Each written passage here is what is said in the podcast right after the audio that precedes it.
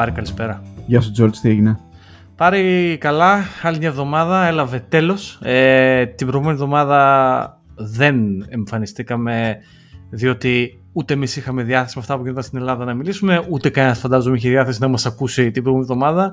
Ναι, κυρίως το δεύτερο, ναι, νομίζω. Ναι, ότι δεν ε, ελπίζω να ψυχολογικά να είστε λίγο καλύτερα. Το περνάμε όλοι μαζί αυτό το πράγμα. Ε, αυτή τη βδομάδα δεν θα τα αναφέρουμε αυτά γιατί τα έχετε διαβάσει, τα έχετε ακούσει 200 φορές. Δεν θα τα πούμε αυτά πάρει. Πάντως είχε πλάκα, ρε φίλε. Το, προ... το Σαββατοκύριακο λέγαμε εκεί για ανεμογεννήτριες. Μετά γίνανε οι φωτιές και έχει γίνει τώρα αυτή η παραφιλολογία για τις φωτιές και τις ανεμογεννήτριες. Ήταν λίγο έτσι παράξενο. Ναι, να μην. μην, μην Ας μην μπούμε εκεί τώρα. Μην, μην μπούμε. Από παλαβο, τέξι παλαβομάρες έχει πολλές, δεν χρειάζεται να πούμε άλλες. Ε, πάρει να πω καφεδάκια όμως. Ε, που γιατί δεν τα είπαμε και την προηγούμενη φορά. Να ευχαριστήσουμε. Να ευχαριστούμε. Όλους σας ευχαριστούμε. Το φίλο μας τον Περικλή, την Ευαγγελία, τον Λάμπρο, τον Γιάννη, τη Δέσπινα. Γεια σου, Δέσπινα. Ε, Άλλος Γιάννης αυτός. Έχουμε δύο Γιάννηδες. Γιατί 45 Γιάννης, όχι δεν είναι καλή περιμετρή, λέω. Ε, και το φίλο μας το Στάθη. Λοιπόν, σας ευχαριστούμε όλους για τα καφεδάκια. Είστε φανταστικοί. Τα πήραμε στην υγεία σας. Να είστε καλά εδώ πέρα στο όχι και τόσο καλοκαιρινό Λονδίνο και στα πέριξ του, του Λονδίνου. Ναι. Περάσαμε ένα English Summer σχεδόν έτσι. Πάει 15 Αύγουστο. Αύριο 15 Αύγουστο, ρε φίλε. Είδες, πάει, έφυγε. Και oh. να πω στο Λονδίνο το Αύγουστος γενικά είναι super βροχερός και δεν είναι και ιδιαίτερος καλός. Αλλά θα έχουμε μια δεκαριά μέρες εκεί αρχές Σεπτέμβρη που θα μας βγάλει τον Ηλιάκο και μετά βούρ μέσα για χειμώνα. Έτσι. Ε, αλλά πας καθόλου διακοπές, δεν Τζόρτ. Ε, τώρα είναι ένα καλό ερώτημα, αμφιβάλλω. Ε, θα πάμε για διετία, τη βλέπω εγώ τη δουλειά να πούμε. θα αρχίσω να ακούω ε, τραγούδια για μετανάστες και τέτοια εκεί πέρα. Καζατζίδι. Καζατζίδι μόνο, ναι. Λοιπόν, ας πούμε όμως κάτι πιο ευχάριστο, γιατί σήμερα έχουμε καλεσμένο, όπως βλέπετε και από το τίτλο του podcast. Και για πες πάρε, ποιος είναι μαζί μας σήμερα; Λοιπόν, παιδιά, σήμερα έχουμε καταρχήν έναν φίλο μου. Είναι καταρχήν φίλος μου, παλιός μου συνάδελφος, ε, μετανάστης, μάλιστα από τους πρώτους, μιας και εγώ πήρα το know-how, το know-how του. Ε, Λονδρέζος, Ανατολικό Λονδρέζος κιόλας, είναι από την άλλη μεριά του, του ποταμιού. Ε, ο φίλος μου ο Στέλιος ο Γερογιαννάκης, ε, ο οποίος ε, ε, είναι architect αυτή τη στιγμή σε μια εταιρεία εδώ πέρα που λέγεται Go Cardless. Και σήμερα βασικά ήθελα να καλέσω το Στέλιο εδώ και πάρα πολύ καιρό, γιατί είναι ένας άνθρωπος τον οποίο κατά καιρούς παίρνω τη συμβουλή του για πολλά πράγματα, δεν κρύβομαι. Από απλά πραγματάκια, ας πούμε, integration εδώ πέρα στη, στο Ηνωμένο Βασίλειο κάτι σαν σοφός γέροντας. Λοιπόν, ε, θα μιλήσουμε λοιπόν σήμερα, κυρίως θα, θα μιλήσουμε για επενδύσεις, όχι για το καλάθι της νοικοκυράς, μάλλον για το πορτοφόλι του, φτω, του φτωχού developer και θα μιλήσουμε και λίγο για κρύπτο που έχει αρχίσει πάλι και με, ε, έτσι με, τι να πω, ψιλοδιαβάζω πάλι πράγματα και θέλω να γελάσω, να κλάψω κτλ. Αλλά δεν είμαι και πιο ειδικός. Λοιπόν, Στέλιο καλησπέρα. Καλησπέρα, καλησπέρα Πάνη, καλησπέρα Γιώργο. Ε, τι να πω, έχω, έχω κατακοκκινήσει. Ε, έχω χάσει τα λόγια. Τι να πω. Ωραία. Συγχαρητήρια για την εκπομπή σας, ε, κύριε Χατζη Νικολάου. λοιπόν, ε, πες μας λίγο την πορεία σου ρε φίλε. Γενικά τι, ε, ξέρω εγώ, εντάξει, είμαστε πίσω από το δημοτικό. Σπουδές, ε, δουλειά, πότε φύγεις από Ελλάδα, πόσα χρόνια στο εξωτερικό, έτσι μια μικρή αναδρομή. Ωραία, σπουδές, Πανεπιστήμιο Πειραιά, ε, τμήμα πληροφορικής, παπί, δύναμη. Ε, δεν, δεν το σκεφτόμουν από πάντα να φύγω, ε, γιατί όλοι ξέρουν, σαν τη Χαλκιδική πουθενά ε, και σαν τη Μύκονο πουθενά. Ε, οπότε, ναι, ήμασταν μαζί ε, σε, σε εταιρείες στην Ελλάδα. Ε, ώσπου ήρθε η κρίση, η γνωστή κρίση, και τότε ένας κοινός μου γνωστός, ε, ένας manager, με κάλεσε στο γραφείο και μου είπε, κοίταξε να δεις, έχουμε μία θέση Βρυξέλλες, έχουμε μία θέση Λονδίνο και έχεις και μία θέση σπίτι σου. Οπότε διάλεξα. Ε, πήρα το Λονδίνο, διάλεξα το Λονδίνο, οπότε με τίκησε εδώ πέρα το 2010 και δεν ξέρω αν αυτό το σκεφτόντουσαν όλοι, αλλά σκεφτόμουν, ε, για δύο-τρία χρονάκια θα κάνουμε την αρπαχτή μας. Ε, 11 χρόνια μετά, It's very nice here. Yeah. Και με τρία παιδιά. Quite thoroughly enjoy, yeah. Και με τρία παιδιά. Ακριβώς, τρία παιδιά. Ναι. Τρία παιδιά και 11 χρόνια αργότερα. Ε, ναι, όπως είπες και εσύ, Λονδρέζος. σαν, το, σαν το βουτσά στην αντίστοιχη ταινία Γαμπρός από το Λονδίνο. Ε, πες μας λίγο για την εταιρεία που δουλεύεις ρε φίλε, την GoCardless, έτσι, έτσι περιληπτικά, δεν κάνουμε καμία διαφήμιση, απλά έτσι είναι λίγο στο νης ας πούμε του FinTech αυτή τη στιγμή στο Λονδίνο. Και θεωρείται και potential unicorn ας πούμε. Ε, όχι potential, ήδη περάσαμε το threshold. Με το τελευταίο raise ήταν στα 900 και κάτι ψηλά, οπότε ήδη φαντάζομαι με το επόμενο race όποτε είναι σίγουρα θα το περάσει κατά πολύ. και επίσης θα έλεγα ότι δεν είναι και τόσο niche το, το fintech. αυτό που κάνει η GoCardless χωρίς να πω σε πολλές λεπτομέρειες υπάρχει η έννοια σε πολλές χώρες, δυστυχώς όχι στην Ελλάδα, του direct debit που είναι αυτόματες πληρωμές, όχι σαν την πάγια εντολή, γιατί την πάγια εντολή την ελέγχεις εσύ ενώ την αυτόματη πληρωμή, το direct debit, το ελέγχει αυτός που κάνεις authorize, ο οποίος είναι ο έμπορος. Οπότε λοιπόν διάφορα χώρες στον κόσμο ή ξέρω εγώ στην Ευρωπαϊκή Ένωση το σύστημα SEPA ε, έχουν παρόμοια αλλά όχι 100% όμοια συστήματα.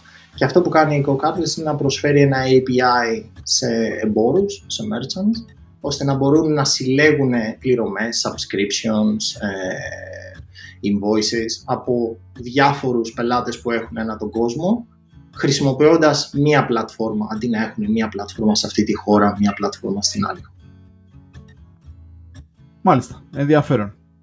Ε... Να πω εγώ βέβαια ότι ναι. η Go Cardless, ε, αδερφή εταιρεία με την TransferWise εκεί πέρα, γενικά είναι αυτές οι εταιρείες ε, τύπου TransferWise, Go Cardless και διάφορες άλλες, η Yapili που είναι μια αγαπημένη εταιρεία του πάρει.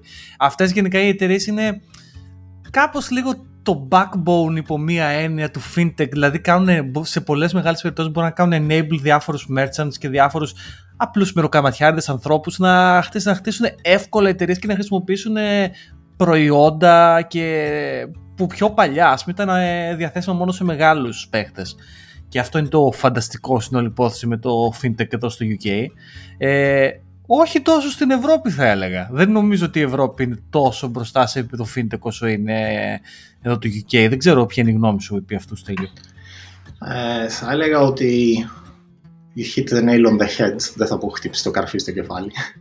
Αλλά ναι, το σύστημα πληρωμών έτσι όπως το χρησιμοποιούμε δεν είχε κάποιο innovation μετά τις κάρτες, μετά το πότε ξεκίνησαν οι κάρτες, το 70-80.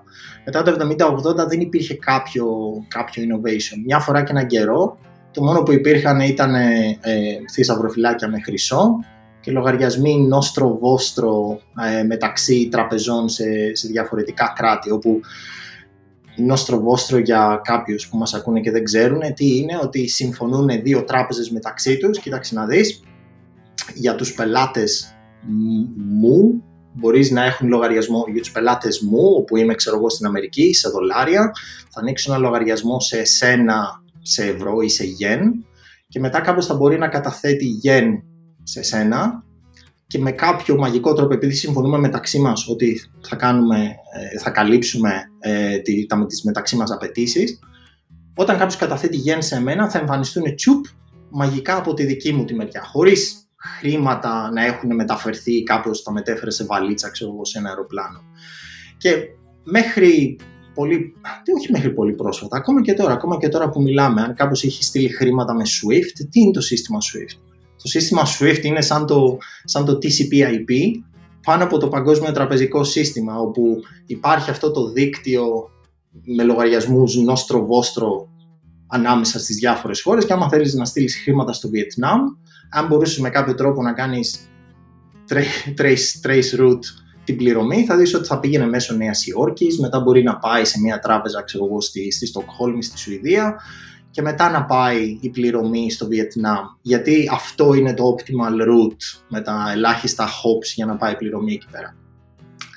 Και όλο αυτό το σύστημα του fintech, το οποίο περιέγραψε ο Γιώργος, ουσιαστικά χτίζει abstraction layers ε, πάνω, από, πάνω, από αυτό, πάνω από αυτό το υπόστρωμα για να μπορέσει για να μπορέσει πλέον να χρησιμοποιήσεις ουσιαστικά fintech as a service ή δεν ξέρω πώς θα μπορούσες να το πεις. Γιατί όντως είπε κάτι άλλο πολύ σημαντικό Γιώργος, ότι μια φορά και ένα καιρό μόνο μεγάλοι οργανισμοί μπορούσαν να το κάνουν αυτό. Και αυτός ήταν ένας λόγος που μέχρι το 2008 και την κρίση της Lehman Brothers είχες τράπεζες με 100-150 υπαλλήλους όπου είχαν ξέρω εγώ 30.000 developers. Τι κάναν 30.000 developers. Ακριβώς αυτό. Χτίζανε συστήματα κάτω από μία σκεπή για να μπορέσει αυτή η μία τράπεζα, είτε τη λένε JP Morgan, είτε τη λένε RBS, είτε δεν ξέρω εγώ τι, για να μπορέσει να γεφυρώσει όλα αυτά τα χάσματα. Ωραία, ένα παράδειγμα, sorry πάλι διακόπτω, αλλά ένα παράδειγμα πώς ένας απλός average ε, μπορεί να χρησιμοποιήσει αυτά τα, τα services. Ε, όποιοι από εσάς είστε τόσο ευγενικοί και μας αγοράζετε καφεδάκια, ε, παρατηρείτε ότι πηγαίνετε σε αυτή την υπηρεσία Buy Me a Coffee και το καφεδάκι πάει μέσω ενός fintech που λέγεται Stripe σε έναν λογαριασμό που είναι στην, ε, στην TransferWise ας πούμε και αυτός ο λογαριασμός μετά μέσω κάποιων άλλων ε, fintech που έχουμε εγώ και ο Πάρης ε, φτάνει σε ένα Monzo account. Δηλαδή πραγματικά είμαστε ξεκάθαρα χρή... αυτά τα πράγματα πριν πέντε χρόνια δεν θα γινόταν, θα χρησιμοποιούσαμε PayPal ίσως, θα μας έκοβε τον κόλλο το PayPal και δεν θα λυπηθώ που θα πω γιατί το PayPal είναι εσχρή υπηρεσία, σας κλέβει, άμα χρησιμοποιείτε PayPal χάνετε λεφτά και όλοι θα ήμασταν δυστυχισμένοι. Αλλά τέλος πάντων, ε, ε, προφανώς εγώ είμαι παιδί του FinTech εδώ πέρα και. Αλλά ναι, τέλος πάντων. Εύχομαι και στην Ευρώπη το FinTech να πάρει λίγο τα πάνω του και στην Ελλάδα δει ακόμα περισσότερο, διότι το ελληνικό τραπεζικό σύστημα είναι απαρχαιόμενο. Δεν έχει καν στην Ελλάδα direct debits, ε, Στέλιο, έτσι δεν, είναι, δεν υπάρχει το direct debit σαν έννοια. Υπάρχει. Υπάρχει σαν έννοια γιατί οι ελληνικές τράπεζες είναι μέρος του συστήματος SEPA. Το SEPA είναι ένα σύστημα, είναι ένα σύστημα εκαθάρισης το οποίο υπάρχει στην Ευρωπαϊκή Ένωση και οι ελληνικές τράπεζες, όχι όλες, οι μεγάλες τουλάχιστον, είναι μέλη του ΣΕΠΑ. Και όντας μέλη του ΣΕΠΑ υπάρχουν οι πληρωμές οι οποίες είναι push, όπου θέλεις εσύ να στείλεις χρήματα στο Βέλγιο, και υπάρχουν και οι πληρωμές οι οποίες είναι pull, το οποίο είναι το σύστημα direct debit. Οι push είναι υποχρεωτικές για να συμμετέχεις, αλλά οι pull όμως είναι optional. Οπότε κάποιες, όχι όλες, από τις ελληνικές τράπεζες έχουν επιλέξει να μην συμμετέχουν σε αυτό το σύστημα ή τέλος πάντων ο τρόπος που έχουν υλοποιήσει το, το ΣΕΠΑ, το πρωτόκολλο, δεν είναι και τόσο αξιόπιστος. Οπότε από τη δική μας τη μεριά, για παράδειγμα, εμείς σαν integrator, αυτή τη στιγμή δεν προσφέρουμε την Ελλάδα, ακριβώς επειδή έχει πολύ μεγάλα failure rates, πολύ μεγάλο ποσοστό αποτυχίας πληρωμών, το οποίο είναι, είναι σημαντικό. Μιας και, μιας και ωραία, ε, ε, έγινε αυτή η σπόντα λοιπόν για την Ελλάδα και νομίζω ότι σε αυτό το podcast επειδή έτσι λίγο αγγίζουμε μερικές φορές και λέμε κυρίως από τις εμπειρίες μας, όχι ότι είμαστε ειδικοί τώρα προς Θεού, ε, στο FinTech, εντάξει, δουλέψαμε ο καθένας σε μία-δύο εταιρείες, μια τράπεζα, δεν ξέρω εγώ τι, δεν μας κάνει ειδικούς. Ε, να πούμε λίγο την κατάσταση λίγο στην Ελλάδα γιατί παρακολουθώντας και το ελληνικό Twitter και χωρίς θέλοντας να φανώ τώρα πια μετά από ξέρω εγώ, αφού έκανα και εγώ το στρατιωτικό μου σε κλασική αγγλική τράπεζα, είδα τα, τα πρωτόκολλα και τα αντίστοιχα, ας πούμε, τους αντίστοιχους δίες εδώ πέρα, τις ε, πάρα πολύ γρήγορες μεταφορές χρημάτων και όλα αυτά από τα οποία έχουν χτιστεί πάνω στο αγγλικό, στα αγγλικά δίκτυα και στις τράπεζες. Ε, να πούμε λίγο την, την, κατάσταση, την πραγματική κατάσταση στην Ελλάδα, γιατί υπάρχουν, υπάρχει τώρα και έτσι ένα trend και ένα hype και καλά κάνει και υπάρχει, ότι για την άνθηση ας πούμε του fintech στην Ελλάδα με τη startup κτλ. Και κάθομαι και με, με, το, απλό, με το απλό μυαλό μου βλέποντας και έχοντας δουλέψει σε κάποιες από αυτές εδώ πέρα στην Αγγλία ότι για να ανθίσουν όλες αυτές οι fintech και να, και να, να χτίζουν όπως λες και εσύ abstractions πρέπει τα underlying δίκτυα τραπεζών ε, που πάει μέχρι και την νομοθεσία να το επιτρέψουν αυτό και να χτίσουν ας πούμε ε, γρήγορες μεταφορές ή οτιδήποτε και να έρθει μετά ο, ο startup να χτίσει ένα added value service, έτσι. Και στην Ελλάδα είμαστε σχετικά πίσω σε αυτό. Ακριβώς. ο λόγος, ένας από τους λόγους που αυτή τη στιγμή το, το Ηνωμένο Βασίλειο βρίσκεται τόσο μπροστά στο, στο θέμα του fintech από, την, από, την, από τις ευρωπαϊκές εταιρείες για παράδειγμα, ακόμα και από τις αμερικάνικες. Ακόμα και από την Αμερική, ναι. Ακριβώς.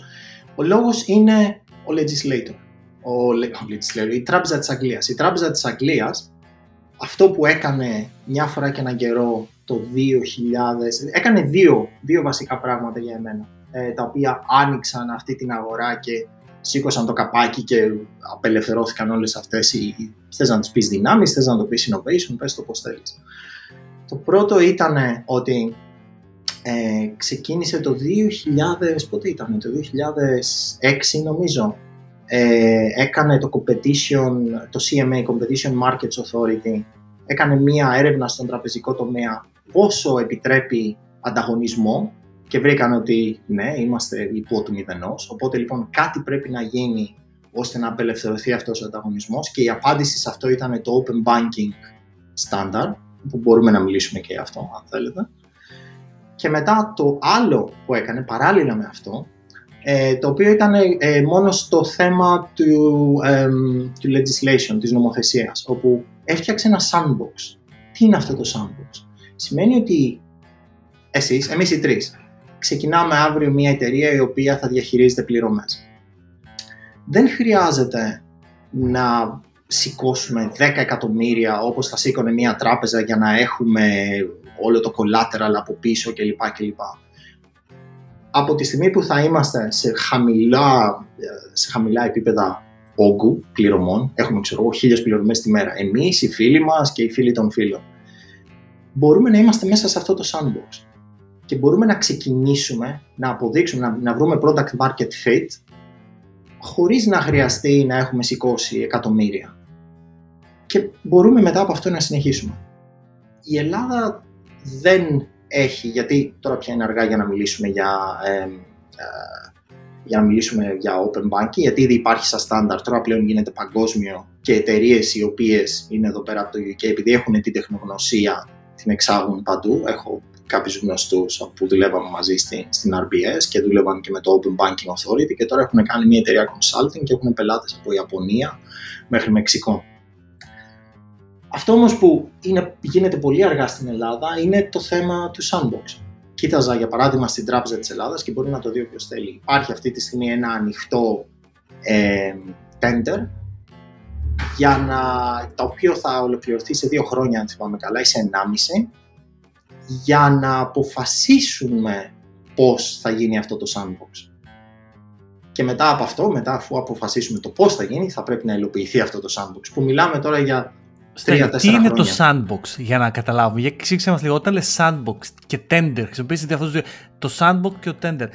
Αν θέλουμε να το κάνουμε λιανά για να καταλάβουν στην Ελλάδα γιατί συζητάμε, τι ακριβώς εννοούμε λέγοντας αυτά τα δύο πράγματα; Ωραία. Tender είναι, ε, ποιος είναι ο ελληνικός όρος, tender είναι όταν ζητάς να, να βρεις από ε, κάποιες εταιρείες οι οποίες θα έρθουν και θα σου κάνουν τη δουλειά ή consulting ή οτιδήποτε.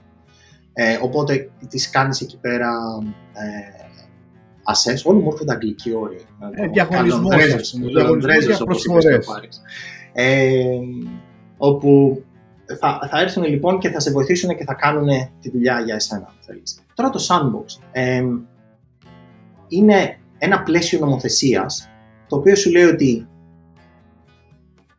as long as ε, όσο δεν ξεπερνάς ας πούμε τις 10.000 πληρωμές ή τις 10.000 λίρες το μήνα σε όγκο πληρωμών, τότε δεν χρειάζεται για παράδειγμα να έχεις ένα πλήρες νομικό τμήμα.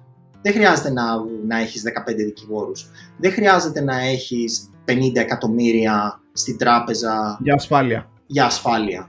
Δεν χρειάζεται να έχεις αυτά, αρκεί να βρεις κάποια τράπεζα για παράδειγμα ή κάποιον μεγαλύτερο ίδρυμα το οποίο θα είναι ο σπόνσοράς σου και μπορείς να ξεκινήσεις έτσι να διαχειρίζεσαι πληρωμές, όπου πληρωμές, εντάξει, οι πληρωμές είναι τα λεφτά του κόσμου, δεν είναι σαν τα likes, ξέρω εγώ, και τα tweets, είναι σοβαρά πράγματα.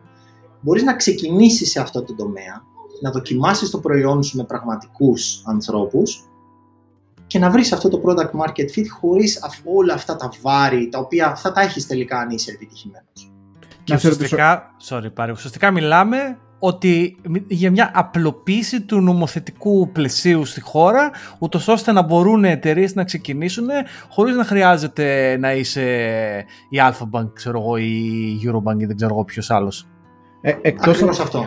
εκτός από το νομοθετικό πλαίσιο όμως, αυτή τη στιγμή τεχνικά στην Ελλάδα μπορούμε να δημιουργήσουμε τέτοιο innovation στα χρηματοοικονομικά, στο fintech, με το δίκτυο από κάτω να είναι ας πούμε ο Δίας ή οτιδήποτε γιατί ένα πράγμα που με εντυπωσίασε από τη δική μου ξέρω εμπειρία εδώ πέρα είναι τα established δίκτυα πληρωμών. Τεχνολογικά μπορεί να μην είναι state of the art, αλλά το γεγονός ότι εγώ μπορώ να μεταφέρω λεφτά από το λογαριασμό μου στον Γιώργο και να τα βλέπει μέσα σε λιγότερο από 3 δευτερόλεπτα, είναι κάτι το οποίο θέλει και ένα δίκτυο από κάτω, ξέρω εγώ, μια συνεργασία των τραπεζών για να δουλέψει. Πιστεύεις ότι στην Ελλάδα υπάρχει αυτή, αυτό το backbone, ας πούμε;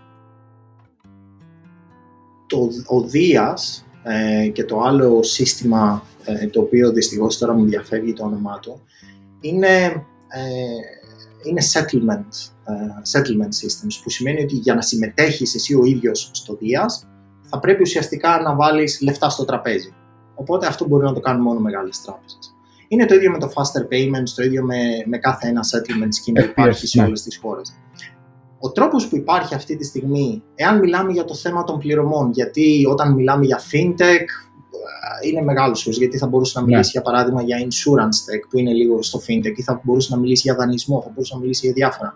Α μείνουμε λίγο στις πληρωμές. Αυτή τη στιγμή οι μόνοι δύο τρόποι που έχεις είναι ή να πας και να κάνεις partner κατευθείαν με μία τράπεζα, όπου θα πρέπει ουσιαστικά εκεί πέρα να είσαι λίγο θηγατρική αυτής της τράπεζας, ή να χρησιμοποιήσεις τα open banking APIs, τα οποία είναι υποχ... όχι open banking ακριβώς, αλλά τα PSD2 compliant APIs, τα οποία είναι υποχρεωμένες τώρα για όλες οι ευρωπαϊκές τράπεζες να, να ανοίξουν.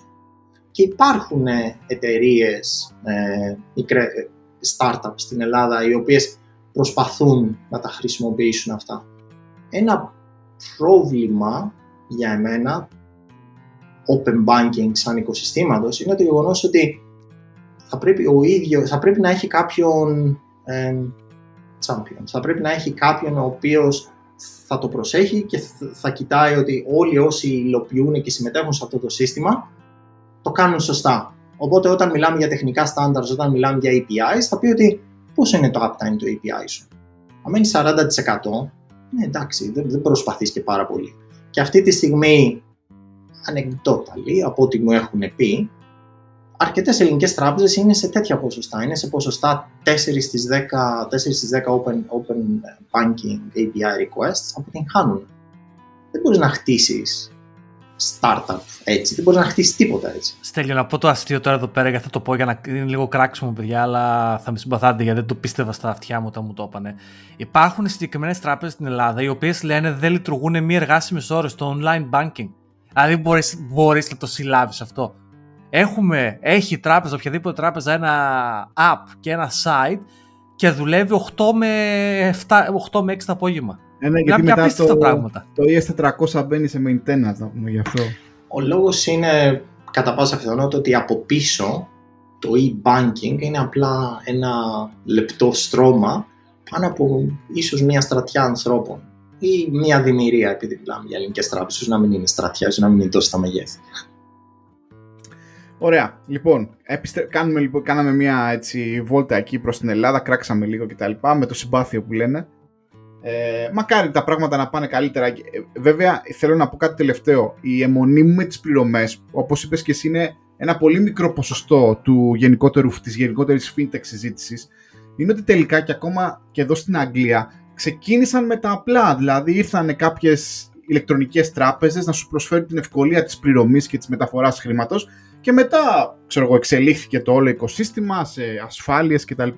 Οπότε πρέπει να ξεκινήσουμε από τα απλά, να δούμε στην Ελλάδα, ας πούμε, μια digital bank, πραγματική digital bank, να, να μεταφέρετε το χρήμα ηλεκτρονικά και δεν ξέρω, μετά ίσως μπορεί να έχει να κάνει και με την κουλτούρα του Έλληνα, που γενικά του αρέσει και το λίγο το, το, το, χαρτί ακόμα και το cash. Όπως και να έχει, επιστρέφουμε λοιπόν στο... στο... Έχω, έχω ναι. μια παρατήρηση εδώ πέρα, ότι χρειάζεσαι και λίγο μια αγορά η οποία να έχει αρκετό μέγεθος για να μπορέσει, για να, μπορέσει να σε συντηρήσει. Είναι το ίδιο σαν, σαν να πας να φυτέψεις ένα δέντρο σε μια γλάστρα ή να το φυτέψεις, ξέρω εγώ, στο, στο χωράφι. Η ελληνική αγορά είναι μικρή αυτή τη στιγμή και τα κόστη μιας τράπεζας είναι πάνω κάτω τα ίδια παντού. Το κόστος, ας πούμε, σε infrastructure, να πας να πληρώσεις AWS servers. Το κόστος να, να προσλάβεις κόσμο. ίσως να είναι πιο φθηνό στην Ελλάδα, αλλά δεν είναι και τσάμπα. Να σε ρωτήσω όμως κάτι ναι. σε αυτό. Ε, αλλά δεν, δεν έχω στοιχεία για να το αποδείξω. Ε, ε μόνο εμπειρικά. πιστεύεις ότι ίσως υπάρχει ε, potential, ας πούμε, δηλαδή υπάρχει χώρος για κάποιος να, να κάνει κάτι εξαιτίας της, πώς να το πω, εξαιτίας του προφίλ του μέσου Έλληνα ε, πολίτη και, τον, ε, και του είδους των μικροπληρωμών ε, τους οποίους κάνουμε ε, στη χώρα μας κάθε μέρα του στυλ μας αρέσει, βγαίνουμε έξω για καφέ, παίρνουμε τσιγάρα, δεν ξέρω εγώ τι. Δεν ξέρω τώρα, ακούγεται λίγο χωριάτικο όλο αυτό πώς το περιγράφω. Πιστεύεις όμως ότι το προφίλ του Έλληνα καταναλωτή θα μπορούσε να, να δεχτεί ας πούμε, να δεχτεί, είναι ε, ένας χώρος που θα μπορούσαν κάποιοι να βγουν λύσεις ό,τι έχει να κάνει με τις πληρωμές και να κάνουν την καθημερινότητά του πιο εύκολη ή το θεωρείς ότι ακόμα και έτσι το προφίλ του Έλληνα καταναλωτή είναι μικρό για κάποιον να επενδύσει σε εύκολες digital πληρωμές. Νομίζω είμαι ο χειρότερος για να απαντήσει αυτή την ερώτηση γιατί δεν είμαι ο Έλληνας καταναλωτής. Δηλαδή λείπω τώρα από την ελληνική αγορά 11 χρόνια και έχω στο μυαλό μου ίσως κάποια εικόνα η οποία είτε είναι παλιά είτε είναι, δεν ξέρω και εγώ τι, έχω τις δικές μου αιμονές, έχω τα δικά μου biases. Ο καλύτερος για να απαντήσει σε αυτό θα ήταν κάποιος ο οποίος βρίσκεται στην ελληνική αγορά και ο οποίος βλέπει τα προβλήματα. Υπάρχουν προβλήματα τα οποία μπορείς να λύσεις. Αυτά τα προβλήματα τα έχει αρκετός κόσμος ή τα έχεις ξέρω εγώ εσύ και η κολλητή σου που σημαίνει ότι α, έχουμε 10 πελάτες όλη την Ελλάδα. Και μετά αυτά τα προβλήματα όταν τα λύσεις ο κόσμος είναι διατεθειμένος να σε πληρώσει γι' αυτό ή είναι διατεθειμένο ή υπάρχει κάποιος τρόπος για εσένα να, να, να βγάλεις χρήματα γιατί θα πρέπει να συντηρηθεί η εταιρεία σου, δεν θα είναι μη κερδοσκοπική οργάνωση ώστε με βάση αυτά να μπορέσεις να αναπτυχθείς. Το οποίο εκεί πέρα αυτή δεν, δεν είναι, είναι product related ερώτηση και έχει να κάνει ξέρω, με, το, με το investment thesis αν θες. Εντάξει, ίσως ήταν λίγο εγωιστική αυτή η ερώτηση, γιατί ας πούμε ως ε, μετα, μετανάστης γυρίζοντας στην Ελλάδα το καλοκαίρι ήταν πάω να πιω καφέ και δίνω κάρτα σε κάποια σε μαγαζιά του στείλει «Α, δεν έχουμε κάρτα γιατί μας χρεώνει η τράπεζα» ή το περίπτερο έξω από το πατρικό, ε, απέναντι από το πατρικό μου ας πούμε άμα θες να πάρεις ξέρω, ένα παγωτό ή τσιγάρα σου λέει ότι δεν έχω κάρτα γιατί έτσι γουστάρω, είναι 2021 και δεν έχω μηχανάκι για κάρτα. Οπότε είναι βασικά αυτές οι εμπειρίες που λέω κάτσε ρε γάμο το, γιατί, γιατί γίνεται όλο αυτό. Ο λόγος που γίνεται σε αυτό είναι για παράδειγμα έπιασες δύο, δύο διαφορετικά verticals που λένε και στο product. Έπιασες την εστίαση και έπιασες και το retail. Retail, τη λιανική πώληση, ξέρω, στο περίπτερο. Η λιανική πώληση δουλεύει με κέρδος, ξέρω εγώ κάποιος άλλος θα τα ξέρει καλύτερα αυτά, αλλά δουλεύει με κέρδος πόσο, 4-5%. 6%. Άμα βγάζεις 10, κάπου, κάπου ξέρω, κάτι, κάτι πουλάς μαύρο.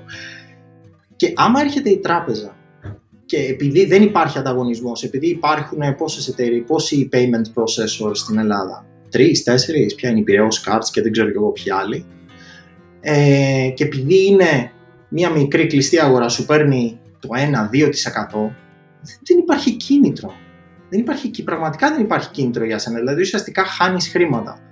Κάτι αντίστοιχο, είναι και για, κάτι αντίστοιχο είναι και για την εστίαση. Ίσως θα μπορούσαμε να πούμε εκεί πέρα και για τα κίνητρα και αντικίνητρα της φοροδιαφυγής. Ας μην μπούμε σε αυτά, ας μείνουμε καθαρά στο business κομμάτι. Εάν λοιπόν δουλεύεις με 10% κέρδος, εάν δουλεύεις με δεν ξέρω εγώ τι κέρδος και έρχεται ο άλλος και σου λέει Α, ηλεκτρονικές πληρωμές, αλλά θα σου πάρω δεν ξέρω πόσο χρεώνει τώρα, 2%, 2,5%. Γιατί να το κάνεις; Ο μόνος λόγος για να το κάνεις εσύ σαν έμπορος είναι άμα ξέρεις σίγουρα καταφατικά με το που βάλω μηχανάκι θα κάνω ουράλες και πουλάω ζεστά κουλούρια.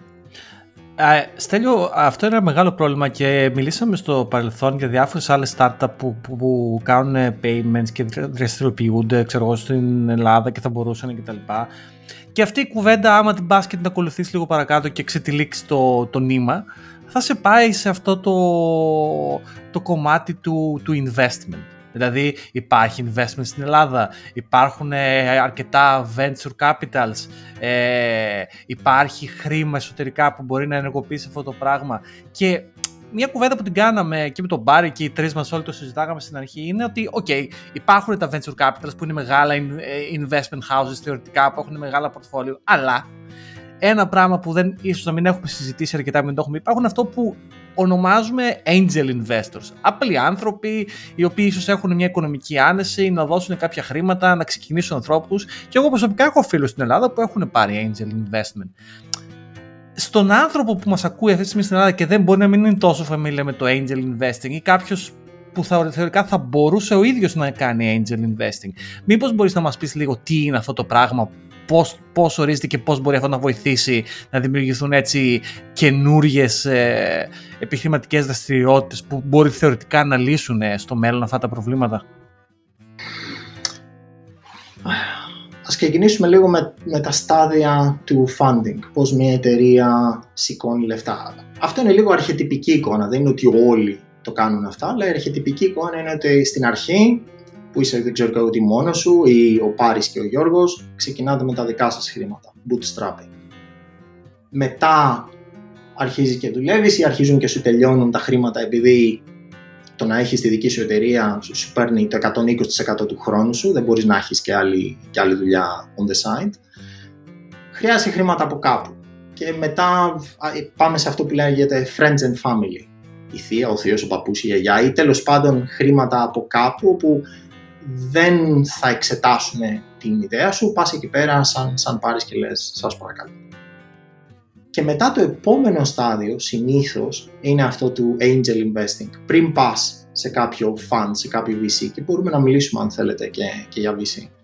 Όπου εκεί πέρα ο angel investor είναι κάποιος ο οποίος έχει χρήματα να διαθέσει για τους δικούς του λόγους και αν θέλετε μπορούμε να πούμε κιόλας και για το γιατί και για το γιατί όχι. Ναι, αμέ. Και το άλλο όμως το οποίο είναι το πιο σημαντικό γιατί δεν είναι τόσο τα χρήματα. Χρήματα, θα ακουστεί, θα ακουστεί λίγο κάπως αυτό που θα πω, πνιγόμαστε στο χρήμα σαν κοινωνία. Λίγο δύσκολο να το πιστέψει κάποιος, αλλά πνιγόμαστε στο Δηλαδή, ο Γάπ είχε δίκιο που έλεγε ότι λεφτά υπάρχουν, ας πούμε. Λεφτά, λεφτά υπάρχουν, όχι έτσι όπως το εννοούσε. Απλά δεν εσύ. όχι έτσι όπως το εννοούσε ο Γάπ, αλλά όντως λεφτά υπάρχουν και λεφτά υπάρχουν πραγματικά. Υπάρχει πακτολός χρήματος. Και αν θέλετε, μπορούμε να, μπορούμε να πούμε και γι' αυτό. Συγγνώμη, να πω κάτι, να πω κάτι για να δικαιολογήσω και το, και το στέλιο. Συμφωνώ πολύ. Λεφτά υπάρχουν. Υπάρχει κόσμος εκεί πέρα με πολύ, πολύ χρήμα που δεν ξέρω τι θα τα κάνουν ειλικρινά. Δηλαδή, θα, στην Ελλάδα η κοινωνία έχει περάσει το διάολό της και δεν φαίνεται τόσο πολύ. Αλλά άμα έρθετε σε δυτικοευρωπαϊκές χώρες, θα δείτε λεφτά υπάρχουν. Το ζήτημα, θα το, και γιατί ξέρω που το περαστέρω, δεν είναι ναι. τα λεφτά. Για τα λεφτά... Ακριβώς. Το, χρήμα, ε, το χρήμα δεν είναι το παν, έτσι όπως λένε. Αυτό που αν έχει να προσφέρει κάτι ο angel investor είναι συμβουλές. Είναι guidance, να, να βοηθήσει λίγο την εταιρεία είτε μέσω του δικτύου του, είτε μέσω, για παράδειγμα, μπαίνοντα μπαίνοντας στο board, με κάποιο τρόπο να βοηθήσει αυτούς τους δύο, δύο, τρεις, έναν founders, οι οποίοι κατά πάσα πιθανότητα είναι 20-30 χρόνων και δεν έχουν ίσως τόσες εμπειρίες, τόσα βιώματα, ώστε να μην πατήσουν κάποια μπανανόφλουδα και να μπορέσουν να πάνε στο επόμενο στάδιο. Τώρα το γιατί το κάνει ο Angel Investor, μιλήσαμε λίγο για το Angel, ας μιλήσουμε και λίγο για το Investor. Ε, το κάνει για να βγάλει χρήματα. Δεν είναι επειδή είναι μη κυβερνητική οργάνωση. Ε, αν αυτό το κομμάτι του να πάρεις χρήματα χωρίς αντίκρισμα υπάρχουν ίσως κάποια, κάποια όχι τόσο πολλά funds εκεί έξω τα οποία είναι ίσως από την κυβέρνηση, ίσως από την Ευρωπαϊκή Ένωση, τα οποία μπορείς να, μπορείς να πάρεις χρήμα. Αυτό που θέλει όμως ο επενδυτής είναι ουσιαστικά να πάρει τα χρήματά του πίσω. Όχι τα χρήματά του πίσω, έβαλες χίλια, θα πάρεις χίλια, αλλά να βρει αυτή την εταιρεία, να βρει αυτούς τους ανθρώπους οι οποίοι έχουν αυτό το potential, ώστε η εταιρεία τους η οποία τώρα αξίζει ένα εκατομμύριο, δύο εκατομμύρια, να φτάσει να γίνει η επόμενη, δεν ξέρω και τι, XXX. Βάλτε, βάλτε το όνομα της εταιρείας η οποία θα έχει κάποιο valuation, δεν ξέρω και εγώ τι, και είτε κάποια άλλη εταιρεία θα έρθει και θα την αποκτήσει, είτε θα κάνει float. Float, είτε θα μπει σε κάποιο, σε κάποιο χρηματιστήριο.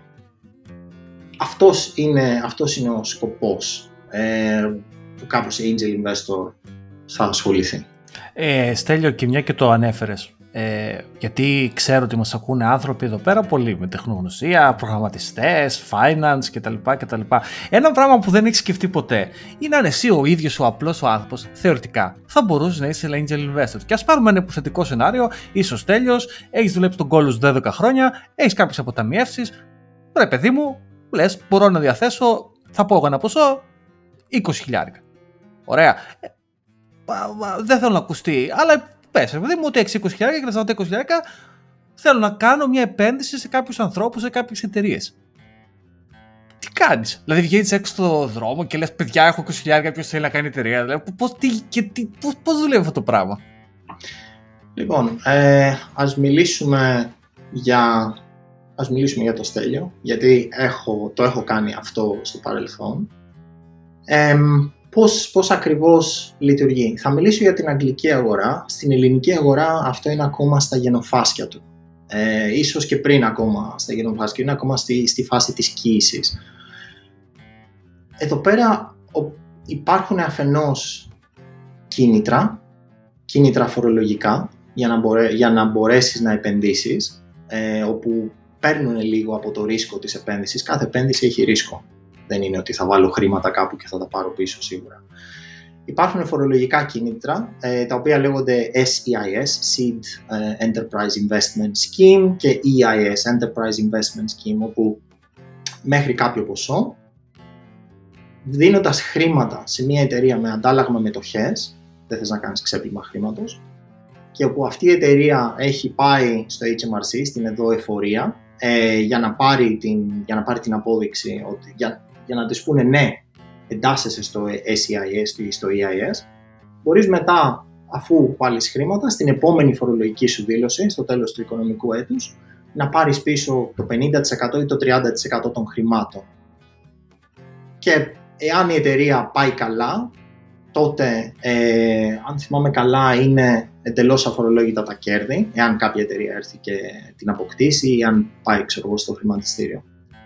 Το σημαντικό εδώ πέρα είναι αν η εταιρεία δεν πάει καλά και κλείσει. Γιατί υπάρχουν τρία σενάρια. Η εταιρεία δεν πάει καλά και κλείνει, που σημαίνει η αξία είναι μηδέν. Η εταιρεία πάει πάρα πολύ καλά και κάποια την αγοράζει ή μπαίνει σε κάποιο χρηματιστήριο. Το χειρότερο από τα τρία σενάρια είναι ότι η εταιρεία δεν πάει πουθενά είναι zombie company, η οποία ξέρω εγώ ή ο άλλος όρος είναι lifestyle company, όπου οι ιδρυτές την έχουν και συντηρούν τους εαυτούς τους επαόριστον τέλος πάντων, όπου είναι πολύ καλό αυτό για τους ιδρυτές, δεν είναι και πολύ καλό αυτό για τον επενδυτή, γιατί μετά πώς θα πάρεις τα χρήματά σου πίσω με κάποιον τρόπο.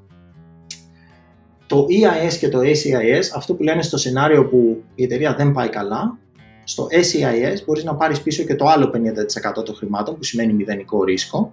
Στο EIS παίρνεις πίσω το, αν θυμάμαι καλά, το υπόλοιπο 30% που σημαίνει έχεις πάρει πίσω σύνολο το 60%. Βέβαια αυτό είναι σε βάθος χρόνου.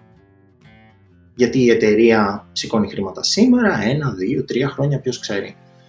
Που σημαίνει ότι δεν είναι ότι βάζω χρήματα τώρα και θα πάρω πίσω 60% γιατί υπάρχει και το opportunity cost όπως λέγεται, που σημαίνει έβαλα τα χρήματά μου εκεί, θα μπορούσα να τα είχα κάνει κάτι άλλο. Αυτό λοιπόν είναι το,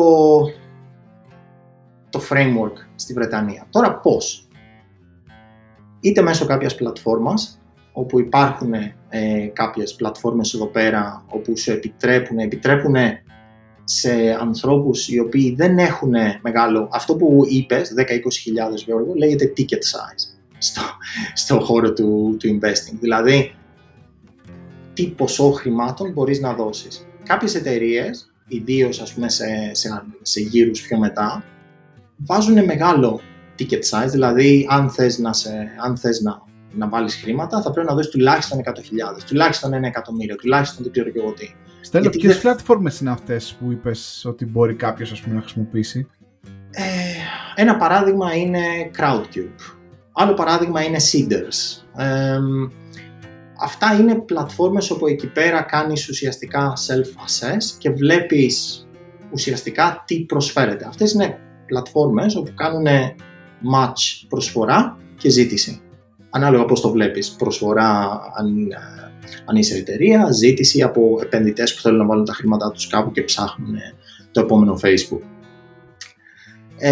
ή που ενδεχομένως φέτος θα είχαν πολύ φορολογία και αντί να πληρώσεις όλο σου το φόρο, λες ας αγοράσω ένα λαχείο. Όπου όμως αυτό το λαχείο δεν είναι εντελώς τυχαίο, θα κοιτάξω τα documents της εταιρείας, θα μπορέσω ίσως να έχω κάποια συζήτηση με τους founders μέσω της πλατφόρμας, ώστε να μην είναι κρατικό λαχείο, αλλά να έχω λίγο κάποια σιγουριά ότι οι πιθανότητες είναι, δεν ξέρω τι, ότι οι πιθανότητες βάζει ο καθένας στο μυαλό του. Αυτές είναι οι πλατφόρμες. Άλλος τρόπος είναι να γίνεις μέλος σε κάποιο syndicate. Και syndicates υπάρχουν τα επίσημα syndicates εδώ στη Βρετανία, όπου υπάρχει από πίσω κάποια νομική οντότητα και αυτό που κάνουν, ε, κάνουν λίγο, θα χρησιμοποιήσω αγγλικούς όρους, γιατί δεν έχω σκεφτεί πώς λέγω στο αγγλικό, κάνουν curate το deal flow. Τι είναι το deal flow? Deal flow είναι οι διάφορες εταιρείες οι οποίες έρχονται και σου κάνουν pitch. Pitch, ε, σου, σου δείχνουν τέλος πάντων αυτά τα 10, 15, 20 slides και προσπαθούν να σε πείσουν ότι ναι, είμαστε η σωστή, η σωστή ιδέα, η σωστή, ε, η σωστή εκτέλεση, η σωστή ομάδα. Αυτό λοιπόν το αρχικό, αυτό είναι το deal flow. Πόσες τέτοιες εταιρείες έχεις την ημέρα, το μήνα, το χρόνο; Αυτό αυξάνει τις πιθανότητές σου να δεις κάτι καλό, άμα έχεις συνεχές deal flow. Γιατί μιλάμε λίγο εδώ πέρα και για, και για πιθανότητες. Μιλάμε λίγο και για μια κατανομή παρέτο. Μπορούμε να μιλήσουμε λίγο και για το πώς δουλεύουν αυτά. Το άλλο είναι ότι αυτό το, ε, το Angel Syndicate ουσιαστικά κάνουν ένα αρχικό curation, δηλαδή βάζουν ένα φίλτρο και πράγματα τα οποία βλέπουν ότι είναι ίσως να μην χρειαζόμαστε, ξέρω εγώ, για σκύλους, ίσως να μην χρειαζόμαστε, δεν ξέρω εγώ τι, ε, μία, ένα νέο, μία νέα λυσίδα ε, από, δεν ξέρω τι, σούπερ μάρκετ. Αφού αφήνουν αυτό το θόρυβο, διώχνουν το θόρυβο και αφήνουν signal, ε, σήμα. Και οργανώνουν μία φορά το μήνα, μία φορά δεν ξέρω εγώ τι, οργανώνουν αυτά τα events, live events, μία φορά και έναν καιρό, pre-COVID ή τώρα online, όπου έρχονται εκεί πέρα και βλέπεις τους, βλέπεις τους founders και μπορείς άμα θέλεις μετά, τουλάχιστον στα live events, μπορούσε μετά να, τους, να, να έχεις και μια συζήτηση μαζί τους, να δεις να δεις το white of the rice που λένε και οι Άγγλοι. Να δεις ο, μεσάζοντας, ναι; Συγγνώμη, ο μεσάζοντας αυτή τη διαδικασία παίρνει κάποιο fee, δηλαδή εντάξει, κάνει το παρτάκι να πούμε, σε προσφέρει και μια μπυρίτσα εκεί πέρα, βλέπεις περνάνε οι founders με τις εταιρείες τους, αρχίζουν σαν τα μοντέλα να παρουσιάζονται, ο μεσάζοντας που το έχει οργανώσει αυτό παίρνει κάποιο ποσοστό από ναι. τα 20.000 που θα δώσω εγώ, ας πούμε, αν διαλέξω ε, ένα, ένα από τα μοντέλα. Είμαι, είμαι μέλος σε, σε ένα δι, τρία από αυτά τα, από αυτά τα syndicates.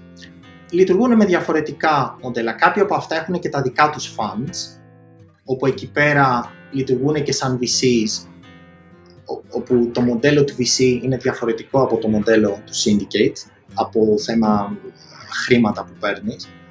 Ε, και μπορούμε να μιλήσουμε και γι' αυτό αν θέλετε.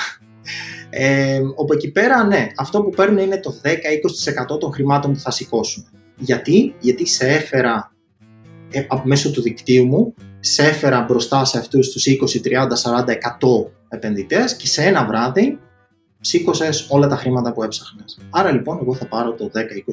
Αυτός είναι ένας τρόπος που δουλεύει αυτό το, αυτό το syndicate. Ε, μπορείς να έχεις κάποιο syndicate το οποίο είναι ανεπίσημο.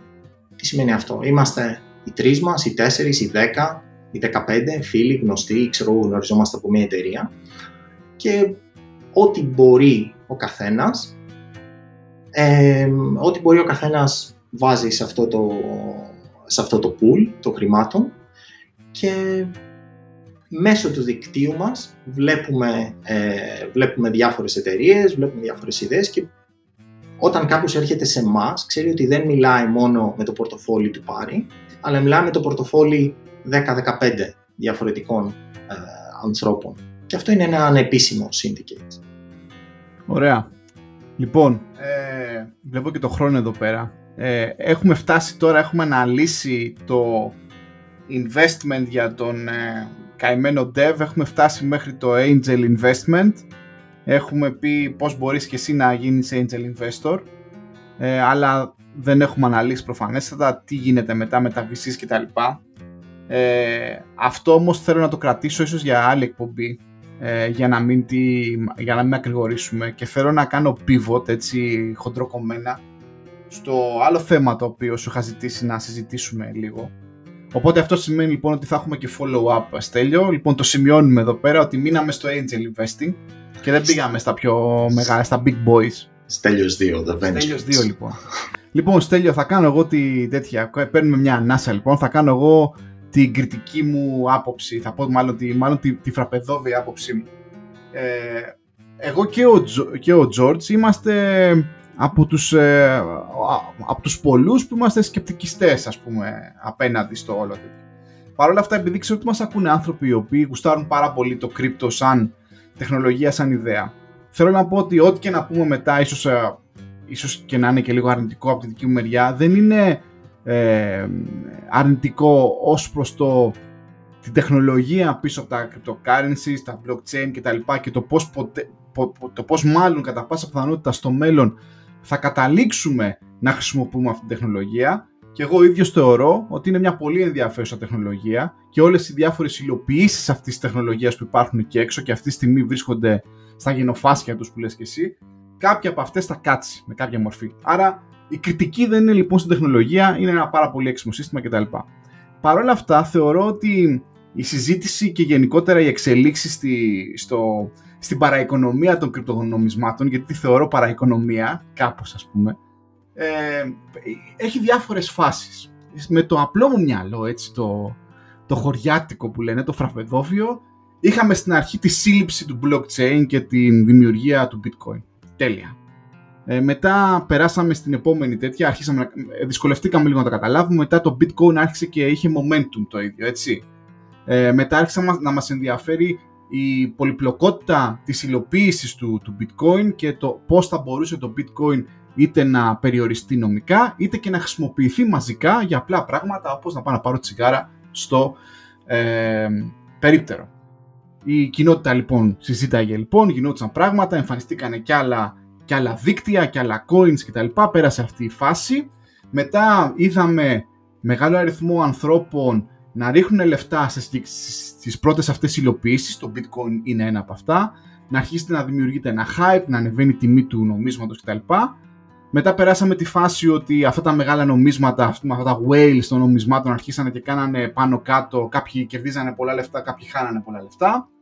Μετά ξαφνικά είδαμε ότι είδανε κάποιοι και οι μικρότεροι ότι ωραία, το bitcoin, το ethereum και όλα αυτά έχουν traction, ας φτιάξουμε μικρότερα coins, οπότε περάσαμε στην εποχή των shitcoins, έτσι, που ο κάθε πικραμένος λοιπόν πια ε, έβαζε λεφτά δεξιά και αριστερά περιμένοντας. Τώρα βλέπω ότι βγαίνουμε λίγο από την εποχή των shitcoins, ωραία, έχει αρχίσει πια και είναι ε, ε, ο κόσμος συνεχίζει να, τα, να, να, να προσπαθεί να βγάλει λεφτά μέσα από τα σκαμπανεβάσματα των διάφορων νομισμάτων και να προσπαθεί να κάνει αυτό που λέμε arbitrage, να βγάλει εύκολο χρήμα. Υπάρχει λοιπόν αυτό κοινό. Αλλά ε, βλέπουμε πια ότι προσπαθούν πολύ πίσω από το νόμισμά τους και το δίκτυο ας πούμε που χτίζει ο καθένας να προσθέσουν και ένα added value. Του στυλ χτίζουμε ένα δίκτυο που μπορείτε να τρέχετε κώδικα σε αυτό και για να τρέχετε ο κώδικας σας πρέπει να μας πληρώσετε κτλ. Και πάνω σε αυτό το value προσπαθούν να δικαιολογήσουν και την τιμή που έχουν στα υποτιθέμενα χρηματιστήρια.